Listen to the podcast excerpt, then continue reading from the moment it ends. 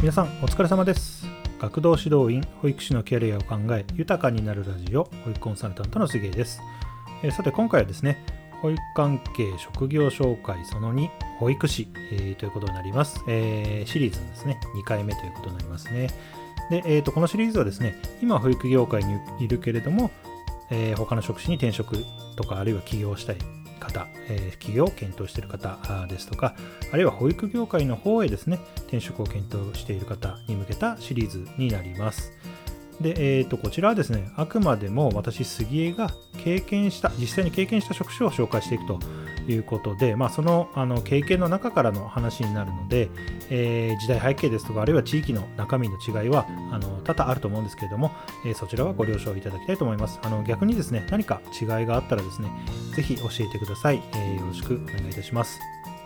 はい、ということであの今回保育士ということで、まあ、私あの学童保育に比べたら、えーまあ、ちょっと期間はあの現場で働いた期間は少ないんですけれども、まあ、私なりの、えー経験からですね保育士のお話をご紹介をしていきたいと思います。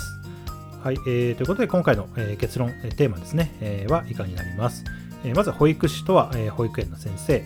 え保育士資格を取る方法、具体的仕事内容、えやりがい、大変さ、課題と、えいうことになります。えでは、あの順番にお話をしていきましょう。はい、ではまず1点目ですね。保育士とは、えー保育園の先生ということで、あのまあ、あの一般の方がですね、保育というもののイメージを聞かれたら、まあ、あの保育園とか保育士、えそこで働く保育士の先生っていうのを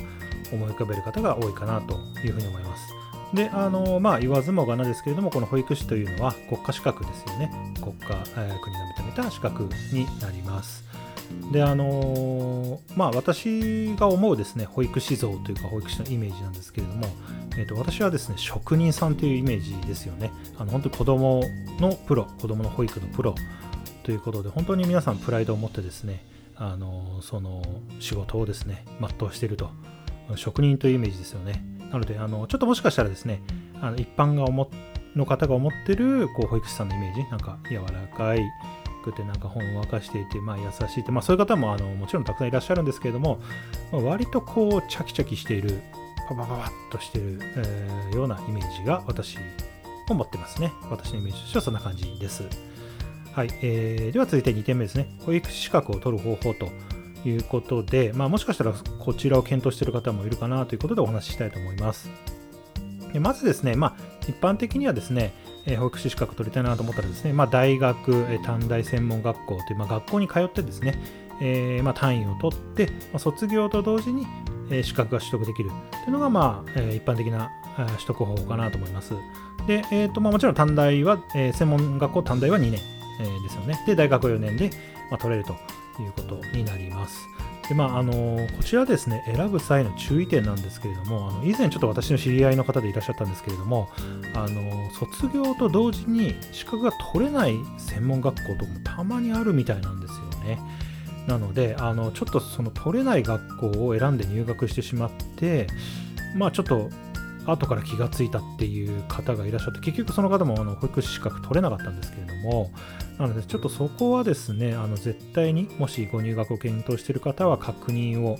してもらった方がいいのかなというふうに思います。はい。で、続いての方法がですね、ま、同じ学校なんですけど、通信制の学校ですね。えー自宅とか、あまあ、働きながら学べると、通えると通信制の学校でもですね、保育士資格取れる学校はあります。で、これがですね、えーと、多分3年ぐらいだと思ったんですけれども、まあ、3年間ですね、まあ、たまにスクーリングとかで学校に行くときはあるんですが、まあ、基本的には家で、えー毎週毎週課題をこう学校に提出してとかですね、そういった感じで単位を取っていって、まあ、保育士資格を取るという方法がもう一つあります。で、最後ですね、え3点目がですね、国家試験を受けるっていう方法ですね。えーで、まあ、あの、昔は、えー年1回だったのが、確か今2回ぐらいなのかな、複数回になったあような気がするんですけれども、要はその、えー行われるですね、え国家試験にですね、まあ、受かって、え全部の教科、多分十何教科あったと思うんですが、その十何教科受かって、え資格を取得するという方法もあります。これはあの主に社会人の方とかですね、えが多いかなと思うんですけれども、あのー、確か3年とか、えー、期間があってその、えー、繰り越しができるんですね。その決まった期間繰り越しができて、まあ、その中で、えその決まった柔軟強化を取ると。合格するという方法で取得をされている方もいます。でまああの個人的には、まあ、その業界内ではですねこの国家試験で取った人は非常に優秀だなと。いうふうに見られることが多いかなと思いますあの私も非常に優秀なイメージ方が、え取っているというイメージですよねえー、なので、この3つがですね、保育士資格を取得する方法、取る方法ということになります。はい、えー、では続いてですね、具体的仕事内容というところに入っていきたいと思います。で、まあ、あのこれ本当に細かく全部言っていくと、もう時間が足りないと思うので、本当に、えー、大まかなところをご紹介したいと思います。で、まあ、まず基本として、えーまあ、なんで、えー、子どもたちが保育園に入るのかというと、まあ、保育にかける日常、えー、日中ですね、保育にかける子どもたち、お子さんの保育を行うということで、あの子どもたちが来て、親御さんたちが預けて子どもたちが来ているということです。その保育を行います。で、えーと、開設時間なんですけれども、まあ、これも本当に施設、地域によってまちまちなんですが、まあ、大体多いのは朝は7時台、7時15分とか7時半からオープンして、えー、まあ夜もですね、閉店も7時、夜の7時とか8時ぐらいに、え、閉店する、閉室するという施設が多いかなというふうに思います。で、えーとまあ、土曜日も基本的にはやっていて、まあ、日曜日はですね、やっている、日曜祝日はやっている保育園とやってない保育園が、え、あるかなと分かれているという形になります。でまあ、保育士さんたち、まず何をするのかというと、えー、まずですね、年間計画っていうのを立てるんですよね。あの年間で、えー、こういうことをやっていこう、保育目標とかそういうのを決めて、えー、こういう方向性で、え保育の年間計画を立てましょうということで立てます。で、えーと、それに沿ってですね、え月案、え毎月の案と、あの週案、え毎週こういうことをやっていくという案というのを立てて、じゃあ一日一日何をしていこうかっていう案を、え保育士の先生たちは立てていくというのがまずこう概要としてあります。でまあ、そういった案を立てていった中で、えー、まあ、やることも本当に、え、多岐にわたると思うんですけれども、まあ、まず大前提としては安全な環境を作るということですね。もう本当に安全第一。まあ、あの前回の学童の保育の時も全く同じお話になりますけれども、まあ、安全第一で、えー、そういう環境を作った上で、ま、保育士の先生たちは、まあ、子供たちと遊んだり、あるいは生活全般の補助、まあ、お着替えとか、ま、おむつしてる子はおむつ赤ちゃんとかおむつ替えたりとかもちろんしますけれどもそういった生活全般の補助ですとかあるいは食事提供おやつ提供したりあるいはまイベントですね。季節ごとにイベントがある保育園が多いんですが、まあ、イベントの立案準備実施はもちろんあります。であとですね毎月お便りを基本的には出すのかなと思うので、まあ、そういったお便りを作成したり、まあ、あるいは当然保護者の方の対応基本的には保育園は送り迎えは保護者が絶対に保育園に行くと。いうことになってますので、えー、ま、保護者の方への対応ですとか、あるいは、まえー、ご家庭との連携ですね、保護者会を行ったり、あるいは個人面談を年1回行ったりとかですね、えー、そういったこともしたり、まあ、その他、えー、事務作業っていうのがあの本当に細かい事務作業が多々あるので、そういったところもやっていくということになります。はい、えー、では続いて保育士の仕事のやりがいですね。あのもちろんたくさんあります。でまあ多分一番多いのはやっぱり子どもたちへの思いというところだと思うんですけどもやっぱり長い時間ですね保育園というのは生活を共にします子どもたちとでまああのそういった中で1年間とか2年間とか長期的に、えー、と関わるので基本的にはあのまあ、子どもたちの成長を長期的な目線で見てですね実感できるというのはやっぱりこう成長を感じた時にやっぱすごく大きな、えー、やりがいというか喜びを感じるのかなというふうに思います。えー、それとですね、えー、まあ、あと、えー、先ほど言いましたけども、イベントみたいなこともこう、日々ね、やっていくんですけど、毎月やっていったりするんですけども、やっぱりそういうイベントとか保育を通してですね、まあ、子どもたちが非常に喜んでくれたりとかすると、非常にもう、あの、先生たちはすごい嬉しいですし、まあ、喜びを感じるのかなというところもあるのかなと思います。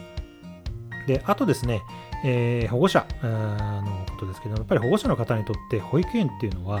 あの生活の生命線ですよね。もう本当に命です。あのやっぱり保育園にきちんと預けることができてる、安心して預けることができるから、えー、自分も安心して仕事ができるというところが基本なので、あのやっぱり非常に感謝されますよね。あのまあ、私自身もあの自分の子供をですね保育園に預けて、えー、まあ、こうやってねあの配信をしたりお仕事してるんですけれどもあの非常に感謝してますしやっぱりあの私もですねあのそういった現場でですねあの感謝された時にですねすごく嬉しかったなと思うのでやっぱりそういったところであのそういうお言葉をかけていただけるとやりがいを感じるのかなというふうに思います。でまあ最後これは全般的な話ですけれどもやっぱりあの今の世の中にとって社会にとって非常にこう必須ですよねこの保育士あの保育園っていうのはですねあの必須の職業であると思うのであの本当に社会の役に立ってるなということを、まあ、実感をしながらですね働くことができる職種かなと思いますのでそういったところがですねあの非常にやりがいにつながるのかなというふうに思います。はいえー、では続いて、えー、逆ですね大変さもちろん大変なことの方が多いかなと思います個人的には。それをいくつか私が思う大変さをいくつかご紹介したいと思うんですけれども、まず、えー、私が一番思うのは、えー、命を守るプレッシャーですよね。で特に保育園っていうのは0歳児あの本当によちよちの赤ちゃんから保育をすることになります。お預かりすることになります。であのやっぱりあの、まあ、前回の学童保育と比べてもちろん小学生と0歳っていうのはあの体の作り強さは全然違いますよね。あのなので命の危険は当然大きいです。小さければ小さいほど大きい。でまあさらにですねあの0歳児1歳児の保育園の先生たち保育士の先生たちがすごく気をつけてるのが、まあ、乳幼児突然死症候群というものなんですけれどもあの本当に未だにこう原因が分かってない、えー、部分があるですね、まあ、突然死症候群というものであの本当にお昼寝をしてて突然呼吸が止まったりとかなんかそういうことがもう実際にあるんですよね。なんか出てきてしまう。でもちろんあのうつ伏せになってしまって窒息してしまうっていうこともあるので、まあ、そういったところはもちろん気をつけながらですね、あのお昼の時間なんか特に見守っているんですけれども、あの呼吸がですね止まってしまったりとかそういったこともあるので、あの本当にあのプレッシャーを感じながらですね、あの保育園の、まあ、特に赤ちゃんクラスの先生たちはですね、あの緊張感を持ってあのお昼寝の時とかあ見守って見回っています。であのそういうセンサーがあったりとかですねそういったものもあるんですけれども、まあ、そういったことも活用しながらあの日々プレッシャーがかかる場面もですねあの日々ですねあの訪れているんですが、まあ、そういったところを乗り越えながらですねあの命を守っているということです。ね本当に大変だと思います。はい。えー、では続いてですね、あのまあ、職場環境というところなんですけれども、やっぱりまあ現実としてあの保育園の中っていうのは女性中心の、えー、職場で、まあ、さらにチームで働くことというのが基本の働き方になります。ですので、まあ、当然ですね、あのチームで働くっていうのは本当にあの大変ですよね。あのいろんな考えの人が集まってあのそこの保育園にいるので、えまあ、大変ですし、まああの現実として事実としてま女性が多いという職場っていうところもあるので、ま、そういったあたりも、まあ、あのこれはちょっと発言難しいんですけれども、まあ、いろんな意味で大変さがあるというところで、まあ、あのチームで働くというところをですね、ま、非常に大変だなというところもあの感じながらですね働いていらっしゃるというふうに思います。はい、では続いてですね、え、保護者からの要求というところなんですけど、まあ、これもですね非常に大きなプレッシャーがかかることがあります。で、まあ、あの保護者の方も当然いろんな考えの方がいます。あのいろんな考え、保育館、えー、子育て館を持った方が一斉に何十人もあの一度に集まって、えー、保育をし、えー、預けるというところなので、本当にいろんな考え方でいろんなことを言ってくる保護者の方います。で、たまにはですね、あの本当に一部ですね、本当にきつい言い方をしてくる保護者の方もいらっしゃいますし、まああのね、保育園側が悪ければまあそれはしょうがないんですけれども、うんまあ、そういったあたりのですねプレッシャーも、あの感じながらですね日々保育をしているというところで、まあ、それも非常に大変かなというふうに思います。はい、であとはですねあのちょっと細かい話になるんですけれども例えばイベントですとかあるいは事務作業ちょっとなかなか見えづらい事務作業みたいなのも非常に多いのでまあ、そういったところでもあの非常に大変さを感じながら働いていらっしゃるのかなと思いますので、イベントですと準備ですよね。本当に、うんまあ、作り物って言われるものですけれども、まあ、衣装とか、あるいはまあ飾り物とか、まあ、使う道具とか小道具とかそういったものを保育士の先生たちが作ったりとかですね、あの時間をかけて作ったりとか、あるいはあの、まあ、事務作業ですね、まあ、先ほど言ったお便りとか、まあ、その他いろいろこう事務的な作業もあるんですが、まあ、そういったところの多さというのも非常に大変だなと思います。あのそういった大変さも感じながらですね、働いていらっしゃるのかなというふうに思います。はい。えー、では最後、えー、ですね、まあ、課題になります。私が考える課題です。えー、で、まあ、これはもう学童保育と非常に似通って、えー、しまうんですけれども、やはり一番は給与の低さですよね。えー、学校の先生とか、あるいは一般企業の会社員の方に比べて、やっぱりどうしても水準は低いです。あのまあ、公務員の方を除いてですね、えー、給与水準がどうしても低いです。あのこれは本当に私は大きな課題だなと思うんですけれども、うんこれはなんとかしていかないと、やっぱなってくれる人が当然減ってくるので、うん、混乱、うんまあ、今でもですね、人手不足と言われてますけれども、混乱が生じてくるのかなというふうに思います。はいえー、では続いて、えー、2つ目が、まあ、シフト制の勤務ということで、まあ、先ほども、お伝えしましたように、朝は7時ぐらいからの勤務もありますし、夜も7時、8時の勤務もあると